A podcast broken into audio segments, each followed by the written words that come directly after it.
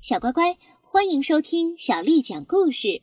我是杨涵姐姐。今天杨涵姐姐要为你讲的是《宝藏》，作者是来自美国的尤里·舒利瓦茨，翻译叫做彭毅、杨玲玲，是由二十一世纪出版集团为我们出版的《宝藏》。从前有一个人，他的名字。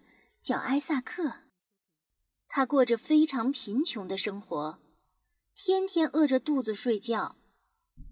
有一天夜里，他做了一个梦，在梦里，一个声音对他说：“去京城吧，去皇宫旁的桥下面寻找宝藏吧。”啊，这不过是一个梦。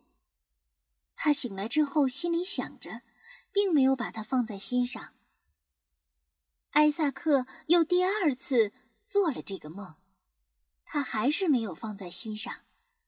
等到第三次做了这个梦，他对自己说：“也许他是真的呢。”于是他起身上路了。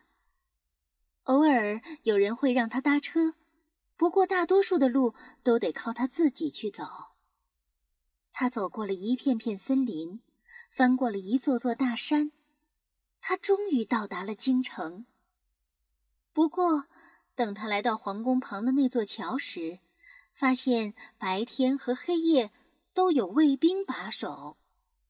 他不敢去寻找宝藏，可是每天早晨，他都会回到桥边转来转去，直到天黑。有一天，卫兵队长问他。哎，你为什么要在这里转来转去？艾萨克把那个梦讲给了卫兵队长听。听完之后，队长哈哈大笑起来：“嘿，你这个可怜的家伙！要是我相信曾经做过的梦，那我就会立即去你来的那个小镇，去一个叫做艾萨克的人家里，然后我就会在他家的炉子下面找到宝藏了。”艾萨克给卫兵队长鞠了个躬，就又开始了他那漫长的回家路。他翻过了一座座大山，走过了一座座森林，偶尔有人会让他搭车，不过大多数的路都得靠他自己走。终于，他回到了自己的小镇。一回到家，他就在家里的炉子下面挖了起来。他在那里。找到了宝藏。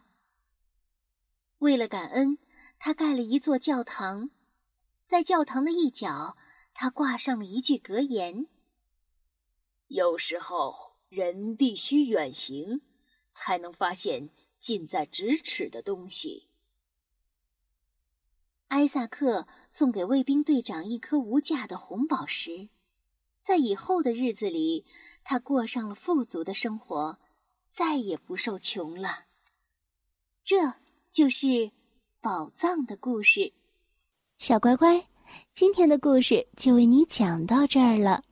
如果你想听到更多的中文或者是英文的原版故事，欢迎添加小丽的微信公众号“爱读童书妈妈小丽”。接下来又到了我们读诗的时间了。今天，杨涵姐姐要为你读的是唐朝诗人李商隐写的《暮秋独游曲江》。暮秋独游曲江，唐·李商隐。荷叶生时春恨生。荷叶枯时，秋恨成。深知身在情长在，怅望江头江水声。小乖乖，晚安。